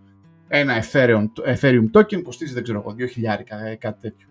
Λοιπόν, αυτή είναι η δική μου άποψη αυτή τη στιγμή για, το, για τον κόσμο του κρύπτο. Με τον Γιώργο πολλές φορές έχουμε πει ότι ε, επειδή είμαστε, ξέρω εγώ, η λίτσα της γειτονιάς, ας πούμε, και δεν είναι κάτι κακό να είσαι η λίτσα της γειτονιάς, μην πας και ρίχνεις όλα τα λεφτά σου ε, σε αυτό το σε αυτό το χωνευτήριο, George. Δεν ξέρω πώς το λένε, έτσι. Γιατί επί της ουσίας αυτή τη στιγμή πολλοί κόσμος πέφτει στην παγίδα του, των posing schemes. Δηλαδή μπορούμε αύριο, εγώ και ο Γιώργος ή και ο Στέλιος, να δημιουργήσουμε το δικό μας coin. Πολύ εύκολα έτσι. Και να αρχίσουμε να σα λέμε, παιδιά, πάρτε, ξέρω εγώ, αγοράστε το coin μας. Να, Bad guys coin, το ακούσατε εδώ πρώτη φορά και θα γίνει. Λοιπόν, θα γίνει αυτό. Ναι. Λοιπόν, ε, Κοσμάκης πηγαίνει και ρίχνει λεφτά, ρε παιδιά. Είναι πολύ εύκολο να αγοράσει οποιοδήποτε coin και είναι πολύ εύκολο να φτιάξουμε κι εμείς coin αύριο. Bad guys coin, δεν ξέρω. community-based coins. Είναι πολύ της μόδας τώρα τελευταία. Το πουλάνε και έτσι, ας πούμε, βλέποντας ε, τον αγαπημένο μας Tech Lead. Δεν ξέρω ποιος το, το βλέπετε στο, στο YouTube, ας πούμε. Ε, Στέλιο, ποια είναι, ποια είναι η άποψή σου για, για, το, για την τελευταία φάση του κρύπτο γενικότερα σε παγκόσμιο επίπεδο; Δηλαδή, ε, θα, θα οριμάσει ποτέ αυτή η φάση, γιατί αυτή τη στιγμή ο περισσότερος κόσμος το βλέπει σαν ένα τρόπο να βγάλει εύκολα λεφτά με τα ανεβοκατεβάσματα. Για πες. έκανα λοιπόν, πολύ μεγάλη εισαγωγή. Έκανες, έκανες. Σε αυτή την εισαγωγή άγγιξες τα πάντα από την εποχή των δεινοσαύρων μέχρι σήμερα. Στον Πελοποννησιακό πόλεμο λοιπόν.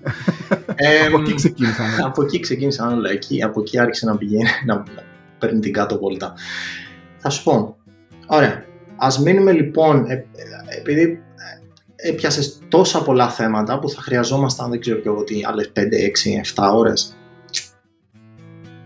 Αυτό που συμβαίνει αυτή τη στιγμή είναι πάλι πρώτες, τι να σου πω, είναι λίγο τα πρώτα κλάματα ή τα πρώτα κλωτσίδια αυτού του νέου μωρού, το οποίο το, το είπες ακριβώς, community-based tokens, όπου μπορούμε εμείς, εμείς, μπορείτε εσείς σαν bad guys να, να βγάλετε το δικό σας token. Φυσικά και μπορείτε.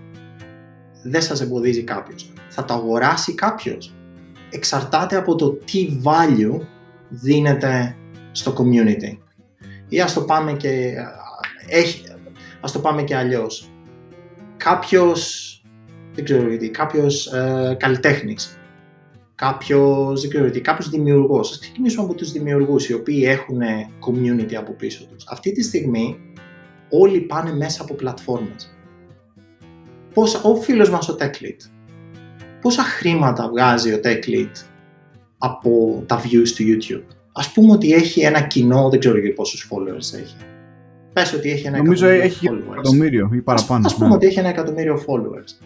Και ας πούμε ότι αυτό το εκατομμύριο, πραγματικά το εκατομμύριο, ας πούμε ότι 100.000 από αυτό το εκατομμύριο πραγματικά τον πιστεύουν, πραγματικά κρατάνε κεράκι μπροστά στην εικόνα του. Από το YouTube παίρνει ένα δολάριο κάθε χίλια views. Αυτά παίρνει από το YouTube. Και όπως διάβασα τις, τις προάλλες κάπου σε ένα tweet, your take is my opportunity. Όπως μια φορά και έναν καιρό στο Web 2 υπήρχαν ξέρω εγώ τα μαγαζιά, τα μεγάλα σούπερ μάρκετ όπου είχαν margins 10% ή δεν ξέρω και εγώ τι και ήρθε το Amazon με συνεχές investment και έριξε τα margins και τώρα πλέον το Amazon δεν ξέρω, ε, ένας, διάβαζα ένα στατιστικό ότι ένας στους 135 εργαζόμενους Αμερικάνους εργάζεται στην Amazon. Επειδή ακριβώς τους χτύπησε όλους, αυτό που είχε πει ο Μπέζος είναι ότι your margin is my opportunity. Το ίδιο και εδώ πέρα, από τις, ε, από τις εταιρείες, τις, τις δισκογραφικές. Πόσα κρατάει η δισκογραφική, πόσα κρατάει κάθε Ticketmaster, πόσα παίρνει ο καλλιτέχνης. Όπου εάν έχεις λοιπόν έναν τρόπο να κόψεις όλους αυτούς τους μεσάζοντες, οι οποίοι ουσιαστικά εξάγουν, εξάγουν ενίκεια. Είναι rentiers, ραντιέριδες στα ελληνικά. Δεν προσφέρουν κάτι πραγματικά, ιδίως σε αυτή την εποχή που είμαστε. Αν λοιπόν έχεις έναν τρόπο να μπορέσεις αυτό το community το οποίο το χτίζεις με το δικό σου τρόπο, είτε λέγεσαι, δεν ξέρω τι, Gary Vaynerchuk, είτε λέγεσαι tech lead, είτε λέγεσαι πάνω σκιάμος. Ναι. Ακριβώς, ή πάνω, ή πάνω σκιάμος, ακριβώς, ή πάνω σκιάμος. Εάν λοιπόν μπορείς αυτό το community το οποίο πιστεύεις σε σένα και μπορεί να σε ακολουθήσει και πιστεύει ότι του κάνεις add value μπορείς με κάποιο τρόπο να κρατήσεις εσύ αυτό το value ή να μπορέσεις να δημιουργήσεις μια αγορά γύρω από τον εαυτό σου δεν βλέπω γιατί όχι. Τώρα Στέλιο, περιέγραψες μια, μια πυραμίδα έτσι. Δηλαδή, ουσιαστικά αυτό που λέμε τώρα, πώς να ξεκινήσεις μια πυραμίδα, ένα σχήμα πυραμίδα. Πρώτο βήμα, να είσαι ήδη διάσημος. Περίμενε λίγο. Εγώ το, εγώ το βλέπω λίγο ρομαντικά. Δηλαδή, είσαι ο πάνω σκιάμο ή οποιοδήποτε. Μ' αρέσει το παράδειγμα πάνω σκιάμο, έτσι. Και θέλεις να φτιάξεις το πάνω σκιάμο coin, έτσι ώστε ας πούμε να πουλάς τη μουσική σου και ή δεν ξέρω εγώ οτιδήποτε έχει να κάνει με σένα, τις φωτογραφίες σου, τα νέα σου, στους ε, οπαδούς σου που σε βάζουν εκεί στα δυτικά προάστια με, με κατεβασμένα τα, ε, τέτοια. Τα παράθυρα από το ξέρω εγώ σηκωμένο σπόραμάξι τους. Λοιπόν, ε, εγώ αυτό το βλέπω ρομαντικά. Πολύ ωραίο. Cool. Και μπορεί να γίνει και να γίνει. ξέρεις τι με ενοχλεί σε αυτή την περίοδο του financial crypto era; Ότι έχουν μπει τσακαλάκια προφανέστατα και είναι τσακαλάκια όλοι αυτοί από τα χρήματα οικονομικά έτσι. Και μέχρι και μεγάλοι οργανισμοί κρυφοί ή όχι. Και ουσιαστικά αυτά τα coins δεν τους ενδιαφέρει προφανώς το community ούτε τι ε, είναι από πίσω έτσι αν, αν το πάρουμε με την ρομαντική τους ε, τέτοια. Το βλέπουν σαν ένα ακόμα asset που πηγαίνουν και παίζουν ας πούμε. Και ξέρεις βάζουν λεφτά να ανέβει, να κατέβει να, να το σορτάρουν επί ή δεν ξέρω εγώ τι και κάπου εκεί μπλέκεται, είναι αυτό που λέει αυτή είναι η ζωή. Έρχονται λοιπόν τα χρηματοοικονομικά, κάνουν apply τις δικές τους τακτικές σε κάτι το οποίο προφανέστατα παίρνει, ανεβοκατεβαίνει σαν τιμή, δεν είναι ντομάτες, είναι ένα token κάνει ένα δολάριο, αύριο θα κάνει 5, αύριο 15, αύριο μείον 1, τα χάσαμε όλα κτλ. Και κάπου αυτός ο ρομαντισμός του στυλ community tokens για τον πάνω κιάμο κτλ. χάνεται. Γιατί έχω, έχω έρθει εγώ χρηματιστής, δεν ξέρω εγώ τι, ο Ραούλ, ο φίλος μας. Γράφω στο Twitter πω από το πάνω σκιάμο coin είναι πάρα πολύ καλό, παιδιά. Πέφτει ο κάθε Πάρης και Γιώργος και Στέλιος, πηγαίνουμε και έχουμε τα λεφτά μας, αγοράζουμε αυτό το coin. Δεν μας ενδιαφέρει προφανώς το πάνω σκιάμο. Μας ενδιαφέρει η τιμή του πάνω σκιάμο coin. Και μετά από 6 μήνες χάνουμε τα λεφτά μας. Είναι, είναι, αυτό, είναι αυτό, δεν αυτό είναι η ζωή. Αυτή είναι η ζωή. Ναι, θες, να σου δώσω, θες να σου δώσω ένα παράδειγμα; Ακίνητα στην Αθήνα. Τι διαφορά έχει το, το πάνω σκιάμος coin με ένα διαμέρισμα στη μέση, στη μέση αθηναϊκή συνοικία; Ναι. Το, κοίταζα, το κοίταζα τις προάλλες, είχα κατεβάσει κάτι δεδομένα από, από την Τράπεζα της Ελλάδος. Ανάλογα πώς θα το δεις, Ανάλογα αν το συγκρίνεις για παράδειγμα με σταθερές αξίες, ή το συγκρίνεις ας πούμε με χρυσό ή συγκρίνεις δεν ξέρω και εγώ τι με, με το balance sheet της Ευρωπαϊκής Κεντρικής Τράπεζας. Αυτό ήταν η, η, επιτομή του hype, όπου τώρα είσαι ξέρω εγώ, σε, σε πραγματικά δεδομένα, αποπληθωρισμένα. Ναι, το, το Athens διαμέρισμα coin έχει χάσει 80% της αξίας του. Μ' αρέσει που το πάτε και οι δύο και συνεχίζετε με την κουβέντα. Γιατί ουσιαστικά αυτό που λέτε και λέει το πάρει και ο Στέλιος απαντάει πάρα, πάρα πολύ όμορφα και στρατηγικά εδώ πέρα.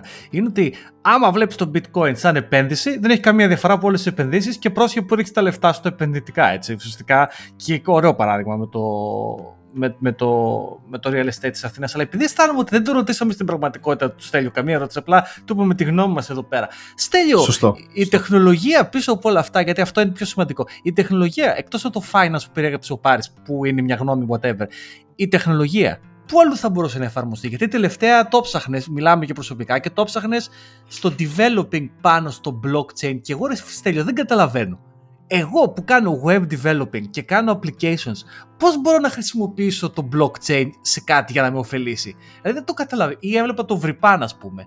Έβαλε το site του Vripan στο Ethereum. Δεν, δεν καταλαβαίνω. Ειλικρινά σαν, σαν, σαν τη γιαγιά μου τώρα. Blown, mind ναι, είμαι mind blown. Πώς μπορεί να χρησιμοποιηθεί; Πάμε, πάμε, ναι, πολύ ενδιαφέρον. Θα σου, πω, θα σου πω. Υπάρχουν πραγματικά use cases όπου μπορείς να κάνεις, όπου, όπου μπορείς τουλάχιστον να έχεις μια συζήτηση για τα υπέρ και τα κατά και υπάρχουν και πράγματα για την εταζέρα, έτσι όπως τα λέω εγώ, δηλαδή που τα βάζεις πάνω στο ράφι και λες κοίτα τι ωραίο που είναι. Εάν θέλουμε να μιλήσουμε για παράδειγμα για compute, πραγματικό compute, ναι, έτσι όπως έχουν πέσει αυτή τη στιγμή οι τιμές με την Amazon, με το AWS, με, το Google Cloud, ναι, προφανώς και δεν έχει νόημα, δεν, δεν μπορείς να ανταγωνιστείς αυτό. Εάν όμως θέλουμε να μιλήσουμε για trust, για εμπιστοσύνη, αυτό είναι κάτι εντελώς διαφορετικό.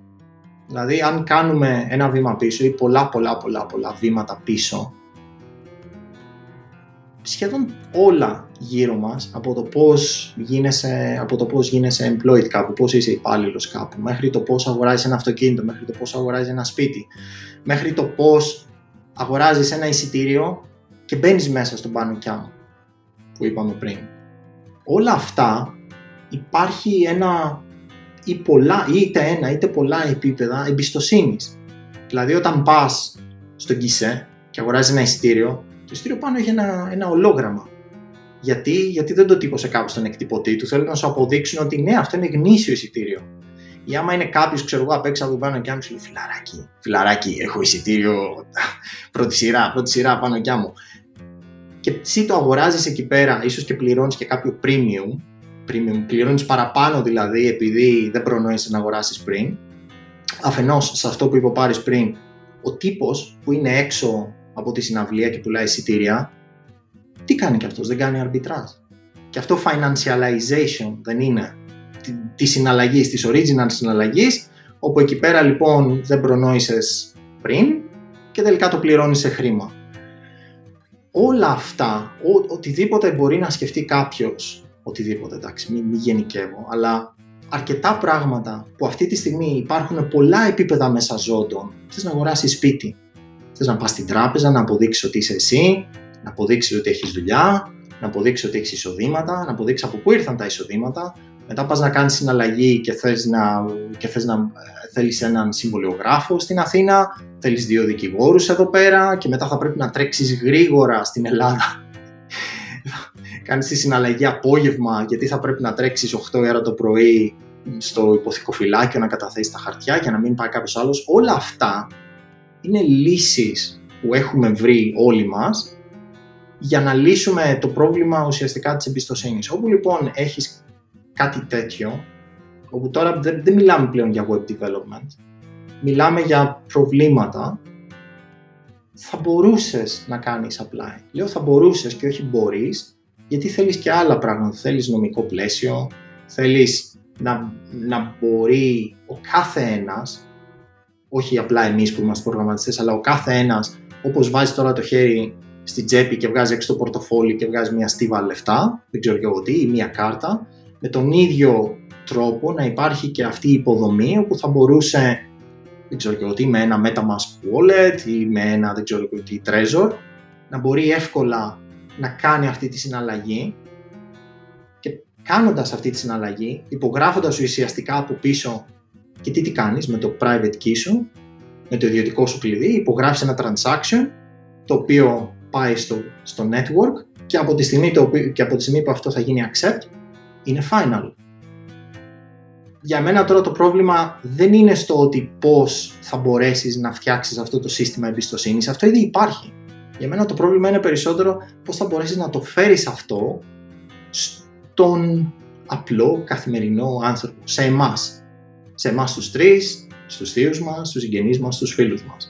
Ε, μια, μικρή, ε, μια μικρή σπόντα εδώ πέρα σε ερώτηση που σου έχω κάνει offline, γιατί προσπαθούσα και εγώ να καταλάβω λοιπόν ε, πώς μπορεί το οποιοδήποτε blockchain να χρησιμοποιηθεί για να ε, βάλει κάποιος στο site του ας πούμε ή να χτίσει κάτι, μια εφαρμογή.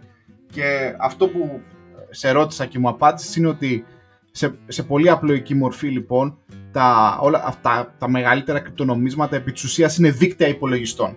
Έτσι, τα οποία μιλάνε με ένα συγκεκριμένο τρόπο μαζί τους. Το κάθε δίκτυο ας πούμε έχει παρεμφερές πρωτόκολλο ή όχι.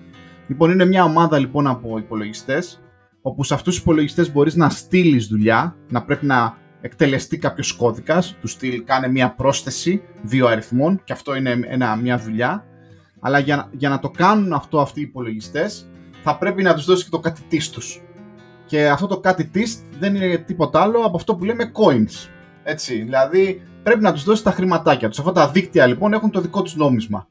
Ή μπορείς να ανταλλάξει τις λίρε σου ή τα δολάρια σου με το δικό τους νόμισμα και να πεις: Σας παρακαλώ, εκτελέστε με 100 φορές την, ε, το function που κάνει πρόσθεση 10 αριθμούς και θα σας πληρώσω το αντίστοιχο αίτημα. Κάπως έτσι δεν είναι λοιπόν αυτό το περιβάλλον που αρχίζει και δημιουργείται τώρα; Ναι, αυτό που περιγράφεις είναι τι, τι κίνητρο έχουν όλοι αυτοί οι οποίοι βάζουν τους, τους υπολογιστές τους στο δίκτυο. Το κίνητρο είναι ότι για το compute cycles, για τα compute cycles που σου παρέχουν, με κάποιο τρόπο θα πρέπει να πληρώνονται. Και εκεί πέρα λοιπόν περιέγραψη για παράδειγμα στο Ethereum είναι το gas, τα gas fees. Κάθε τι, κάθε μία πράξη η οποία είναι στο, στο, στο specification του Ethereum Virtual Machine, γίνομαι τώρα πολύ τεχνικός, αλλά κάθε μία πράξη προσθέτεις δύο αριθμούς. Αυτός σου κοστίζει, δεν ξέρω εγώ τι, δύο gas. Μεταφέρεις, ξέρω εγώ, μία, ε, μία τιμή από, από μία μεταβλητή σε μία άλλη. Αυτό κοστίζει 10 όσο πιο πολύπλοκο είναι αυτό που ζητάς να κάνει το δίκτυο για σένα, τόσο περισσότερο θα πρέπει να πληρώσεις. Από την άλλη όμως, επειδή υπάρχουν αυτά τα οικονομικά κίνητρα, το δίκτυο αφενός εμπιστεύεται εσένα, δεν σε ρωτάει εσένα σαν πάρει ποιος είσαι, ποιο είναι το API key σου. Δεν υπάρχει API key. Γιατί, γιατί θα πληρώσεις. Το, το key σου, πώς κάνεις identify, είναι ουσιαστικά το private key και το private key σου ξεκλειδώνει τα χρήματα που θα τους πληρώσεις. Οπότε το πώς συνδέεσαι, αν θυμάμαι καλά από τη συζήτηση, αν κατάλαβα καλά αυτό που ρώταγες, ήταν το ότι είναι δηλαδή τόσο εύκολο. Είναι δηλαδή τόσο απλό. Δεν υπάρχει ας πούμε κάποιο JWT token ή δεν υπάρχει κάποιο username and password με κάποιο τρόπο να κάνω authenticate. Και η απάντηση είναι ότι όχι, γιατί θα πληρώσεις. Για ό,τι κάνεις θα πληρώσεις. Αν δεν πληρώσεις δεν μπορείς να συμμετέχεις στο δίκτυο. Αν όμως πληρώσεις, αφενός ό,τι πλακία κάνεις θα την πληρώσεις, αφετέρου το δίκτυο μετά, επειδή έχει αυτά τα οικονομικά κίνητρα, θα συνεχίσει να λειτουργεί. Αντίθετα για παράδειγμα με, δεν ξέρω, με κάποιον cloud provider ή με κάποια τράπεζα όπου σου ζητάει να κάνεις δεν ξέρω, two-factor authentication και, και το ένα και το δεύτερο και το τρίτο ακριβώς επειδή έχουν αυτό το κλειστό σύστημα. Ενδιαφέρον. Νομίζω ότι ανοίξαμε μεγάλη συζήτηση και δεν τελειώνει εδώ πέρα και έχουμε φτάσει ήδη στη μία, ε, στη μία ώρα και πέντε λεπτά. Οπότε Στέλιο το μόνο σίγουρο είναι ότι θα υπάρχει Στέλιος 2 γιατί έχουμε αφήσει κάτι VCs εκεί πέρα στα, στη Πρέπει συζήτηση. οπωσδήποτε να πούμε για VC και για περαιτέρω ε, angel investing. Είναι εμένα μου συγκεντρώσει το ενδιαφέρον. Δηλαδή θα τελειώσουμε αυτό το επεισόδιο τώρα και θα πάω να ψάξω όλα τα angel investing και μετά θα σας ξαναφέρω την επόμενη φορά για να τα ξαναπούμε τι έμαθα και πού είμαι λάθος. Θα το κάνουμε ongoing αυτό. Ξέρεις, θα μας λες τι, τι δεν καταλάβαμε εδώ πέρα, Στέλιο. Όπως και εγώ θα ήθελα να, συζητήσουμε λίγο, τη, να συνεχίσουμε στο, σε επόμενη εκπομπή ε, όλο αυτόν τον κόσμο του development ας πούμε πάνω σε blockchain. Και μιας και έχω και άδεια και όλα θα προσπαθήσω να διαβάσω και εγώ λίγο παραπάνω. Θα βάλουμε και links για τα δύο άρθρα που έχεις γράψει ε, τα οποία και εμένα αυτά μου κέντρισαν το ενδιαφέρον. Όπως λέει και ο Γιώργος mind blow ρε φίλε πώς δουλεύει όλο αυτό το πράγμα οπότε θα βάλουμε μια τελεία εδώ. Στέλιος, ευχαριστούμε πάρα πολύ για τη συμμετοχή σου και όπως είπαμε θα υπάρχει και συνέχεια. We'll be back. Όχι, τι λέτε, χαρά μου. Εγώ σκεφτόμουν μήπως κάνουμε binge podcasting, με το που τελειώνει το ένα να ξεκινήσουμε το άλλο, στα καπάκια. Ε, τώρα να συνεχίσουμε τη συζήτηση. Θα το κάνουμε εδώ μαραθώνιο, ξέρεις, ένα τετρά. Γιατί ξέρεις ποια είναι η αλήθεια; Και θα το πω σε όλους, παιδιά, ακούστηκε πολύ επιφανειακό όλο αυτή η κουβέντα. Είναι τόσο καινούριο, δύσκολο και πολύπλοκο να κατανοήσει όχι τόσο πολύ τεχνολογία, αλλά είναι σαν να σου δώσει κάποιος ένα καινούργιο εργαλείο και λες: Τι μπορώ να κάνω με αυτό το εργαλείο; Μπορώ να καρφώσω καρφιά στον τοίχο, μπορώ να βιβώσω. Ξέρεις, και ουσιαστικά αισθάνομαι σε μεγάλο βαθμό το κρύπτο είναι αυτό. Ξέρεις, έχω ένα καινούργιο εργαλείο και είμαι σε φάση. Τι είναι αυτό, μαγειρεύω με αυτό, καρφώνω καρφιά, τι κάνω, ξέρεις; Σίγουρα πρέπει, πρέπει να σκεφτούμε αν θα, ε, αν θα δημιουργήσουμε το Bad Guides Coin, αν θα στείλουμε ένα email στον Πάνο Κιάμο, γιατί κατά πάσα πιθανότητα αυτός πρέπει να φτιάξει το Πάνος Κιάμος Coin και βλέπουμε. Ναι, Τώρα, τώρα που κάνετε curate το δικό σας community, αγαπητοί ακροατές, τώρα που μόλις μας ακούσατε, αφού φτάσατε ως εδώ, σημαίνει ότι σας ενδιέφερε αυτό το podcast ή δεν αφήνετε ένα σχόλιο με το επόμενο, με το επόμενο πράγμα που θέλετε να μάθετε; Αυτό, Σωστό, από όλα αυτά που συζητήσαμε. Βασικά είναι να μας πείτε, παιδιά, πραγματικά δηλαδή είναι σημαντικό το δικό σας input, οπότε μας βρίσκετε, ξέρετε πού, σχόλια από κάτω, Twitter κτλ. Και πείτε μας και θα τα ξανασυζητήσουμε. Έχουμε, έχουμε πολύ καλές προτάσεις επίσης. Έχουμε και κάτι προτάσεις για managers. Ε, πάρει, είχαμε, δεν το είπαμε αυτό, είχαμε μια πρόταση. Έχουμε διάφορες προτάσεις να μας μιλήσουν οι managers και αυτό είναι κάτι το οποίο θα το δουλέψουμε. Αλλά ρε, αφήστε μας σχόλια και θα το ξαναφέρουμε το Στέλιο και μέχρι τότε Στέλιο ευχαριστούμε πάρα πολύ. Μια και είναι δικό μας παιδί. Στέλιο ευχαριστούμε. Εγώ ευχαριστώ. Πάρει καλά τα πάμε, θα τα πούμε και την άλλη εβδομάδα. Και θα κάτσουμε να σκεφτούμε τώρα, πάρε, έχουμε homework. Να σκεφτούμε και για το angel investment και ένα που έχεις άδεια πια στιγμή να το, με, τα, με το Java από coin, έτσι. Το πάνω σκιάμος είναι καλύτερο. λοιπόν, λοιπόν, καλή δύναμη, George. Καλό απόγευμα, για χαρά.